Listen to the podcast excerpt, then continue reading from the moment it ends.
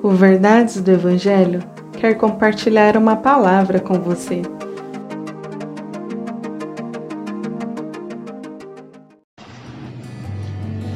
Salmo 69, verso 2 Atolei-me em profundo lamaçal, e não tenho onde firmar os pés. Entrei na profundeza das águas, a corrente me leva. O salmista compara sua difícil situação como alguém atolado em um charco de lodo. Pois realmente, estar em um lamaçal faz com que estejamos em perigo e um perigo iminente. Quanto mais se mexe, mais se afunda. Quantos se encontram dessa forma, sem ter como sair? E parece que a única coisa que resta é esperar, afundar e morrer.